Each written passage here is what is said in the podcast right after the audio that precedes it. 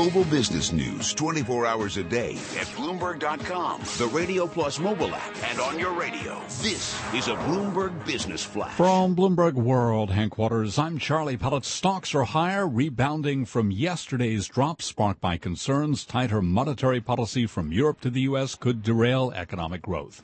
S&P 500 index up 11 to 2161, up 5 tenths of 1%. NASDAQ is up 35 points, up 7 tenths of 1%. Dow Industrials up 125 points, also up 7 tenths of 1%. The 10 year down 930 seconds at yield 1.72%. Gold up 10 cents, a little change there at 12.69 the ounce. Crude oil, West Texas Intermediate closing in on $50 a barrel, 49.75 on WTI, higher by 2.2%. I'm Charlie Pellet. That's a Bloomberg Business Flash. This is Taking Stock, the Fed in Focus on Bloomberg Radio. I'm Kathleen Hays, along with Pimm Fox, the Fed in focus, the European Central Bank in focus, the Bank of Japan in focus. It is a world of central bank angst, some say. Well, someone who knows this central bank angst himself, I think, in a certain way, is Narayana Kocherlakota. He's a Bloomberg View columnist. He's a former Minneapolis Fed president. He served there from 2009 to 2015, and he's joining us now to talk about many of these issues and his latest Bloomberg View piece. Uh, Narayana, I'd like to start though with uh, the numbers we've been getting. You know, we got the services index from the ISM uh, looking fairly strong, and then you contrast that to the Atlanta Fed cutting its GDP tracker for the third quarter to 2.2 because the trade deficit widened, and you pile on that. There's a group of uh, Fed bank presidents now uh, who think it's time to raise the key rate now, and I bet you don't agree that it is.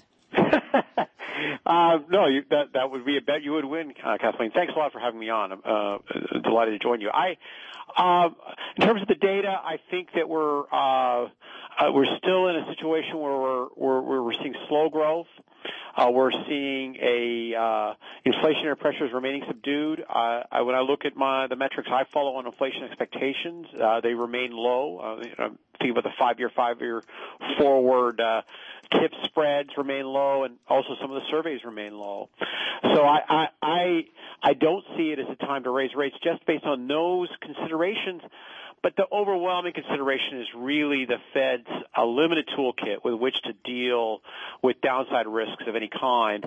Uh, and you want to keep the patient as healthy as possible if you don't have, have any treatments if it gets sick. And so that, that really argues against raising rates, uh, is a, I think one of the, mo- the most compelling argument against raising rates at this point. Professor Kocherlakota, you are the Lionel W. McKenzie Professor of Economics at the University of Rochester. And Lionel McKenzie, I guess, was famous for his work on general equilibrium theory, attempting to explain the behavior of supply and demand and prices. Where do you see inequality, disequilibrium in global markets right now? Uh, Great question and uh, and uh, a great citation Lionel. Um, I think that uh, my my own concern remains that I think that interest rates, and this was going to come surprisingly, I think to so many of your listeners, is I think interest rates actually remain too high in much of the world. And I think we see that when people talk about, boy, there's too much supply or too little demand. Well, that's really, uh, those, those words are really markers for the fact that interest rates are too high. If interest rates were, were lower, um, then we would be able to clear up this excess supply on, and, um, and, uh, the, the fact that we have, have too little demand at the current point in time because people would start to spend more as opposed to saving, and that would soak up the supply that we we, we have.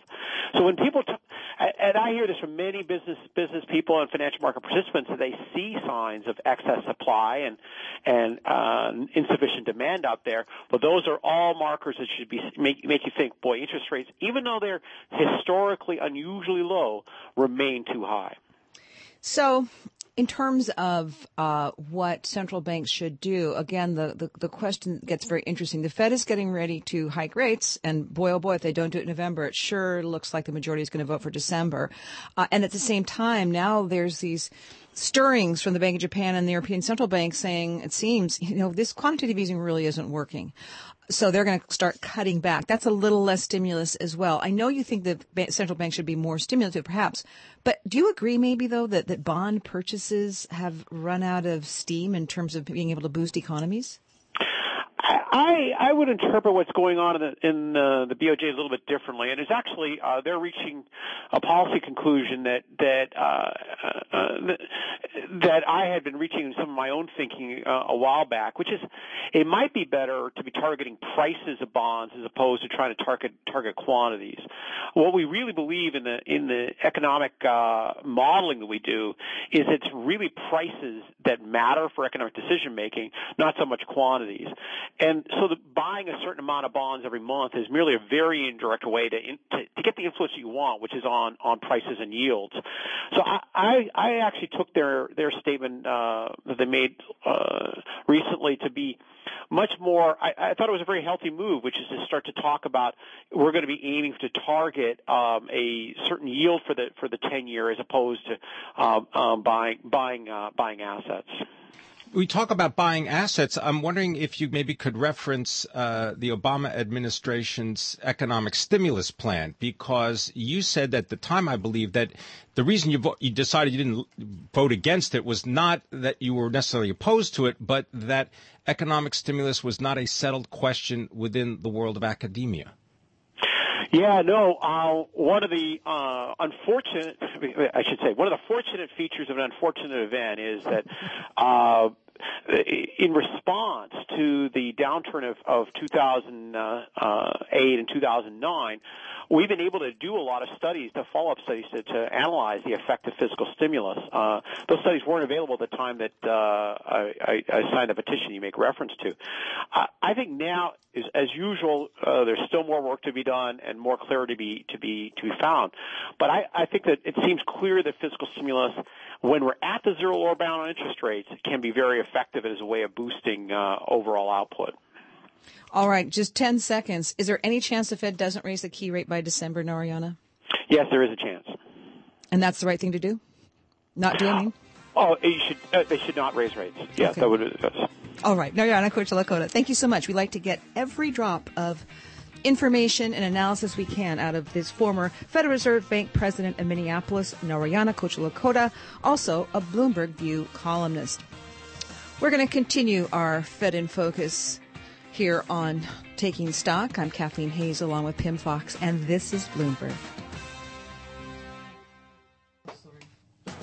Coming up on Taking Stock, we'll be speaking with Richard Grossman. He's the head of Halstead Property.